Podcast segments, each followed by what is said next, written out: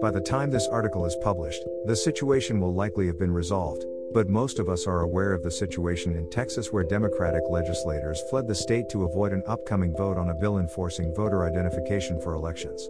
Any sane person would realize that requiring someone to prove they are a citizen prior to voting is just good practice and ensures that only people who have a legitimate voice in our political discourse is heard. Of course, progressive ideology is insane, and they are doing whatever they can to ensure their own survival, no matter what it costs the average person. While I am not surprised or even disappointed by their actions, it infuriates me that they continue to get away with circumventing our legislative process with little or no consequences. Sure, they are being threatened with jail time by the governor, but realistically, they'll either come back to business as usual or spend a few days in jail and end up being released with no further discomfort.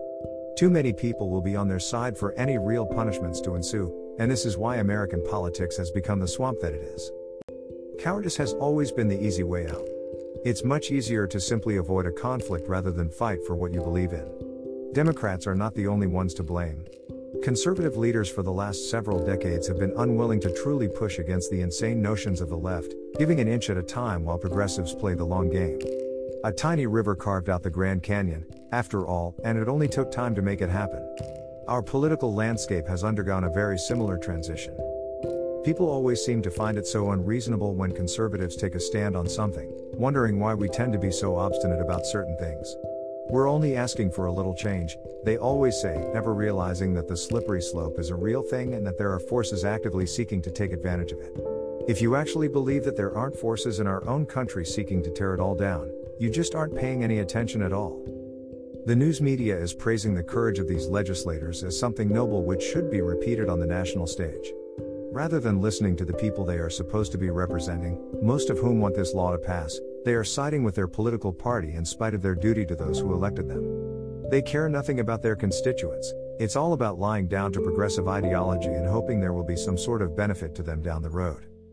True Americans would never stand for this kind of coercion. Patriots would tell these manipulating vipers to go pound sand and vote as their districts want them to vote, regardless of their personal position on the matter. We don't elect our politicians to tell us what to do, we elect them to vote the way we would if we were casting the ballot. The whole point of representative government is for the people's will to be done. Instead, we get elitist fools who blindly do what they're told because they're too weak to do what's right. There is nothing heroic about people who run away from their responsibilities, no matter how much they try to sugarcoat it. In the end, these people have a duty to perform and they are shirking it to further an agenda that the people of Texas don't want. Sadly, this isn't anywhere close to the end of the line because the conservative majority doesn't have the guts to call them to account. In the end, it is weakness on both sides that leads to the decay we continue to see today. Only after we have no more choices and it's too late to fix will anyone really stand up to do anything about it. It's a tragedy as old as time. What do you think about political vagrancy? Are the Democrats fleeing Texas heroes or villains? Do you see them as standing up for a cause, or running away from a fight? There are few legitimate excuses for failing to fulfill a promise, and it's especially egregious when that promise regards something as sacred as American representative democracy. How can we trust people who put political ideologies over what people really want?